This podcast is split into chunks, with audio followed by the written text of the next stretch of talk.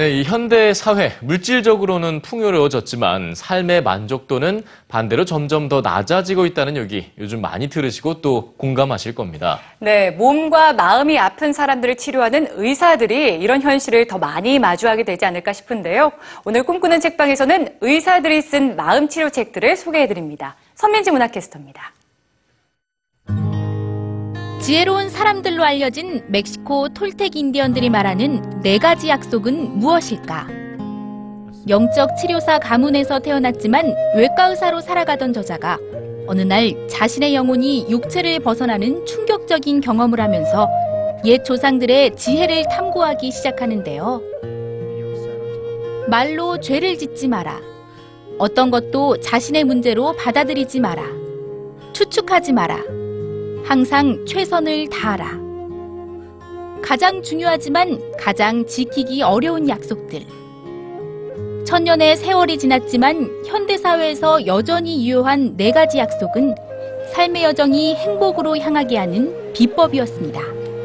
그 수천 년간의 인생 지혜라고 하면 조금 어렵다 아니면 낯설다 이렇게 느낄 수 있는데 그런데도 불구하고 현대인들의 삶에 바로 직접적으로 접목시킬 수 있는 내용들로 되어 있어서 어, 음, 바쁜 현대인들이 자신의 삶을 한 번씩 돌아볼 수 있는 그런 책이 되지 않을까 싶고 정신과 의사 꾸빼 씨가 행복의 참된 의미를 찾아 여행을 떠난다는 내용의 소설 꾸빼 씨의 행복 여행.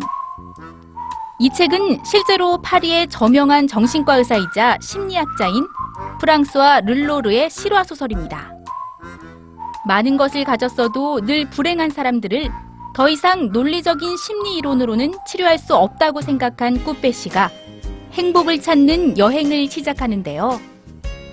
초록나무가 반기는 중국의 산을 오를 때의 가슴 벅참. 사랑하는 사람과 함께할 때의 즐거움. 강도들에 의해 죽임을 당할 고비를 넘기면서 느끼게 된 감사함. 꾸빼 씨는 이 모든 것이 바로 행복임을 배웁니다. 인생과 우정에 이어 행복까지. 삶의 가장 중요한 가치를 찾아 떠나는 꾸빼 씨의 여행은 결국 우리 자신의 내면을 향한 여정이었습니다. 살라. 오늘이 마지막 날인 것처럼. 누구나 알고 있는 금원이지만 우리는 이 평범한 진리와는 정반대로 살고 있는 게 아닌가 싶은데요.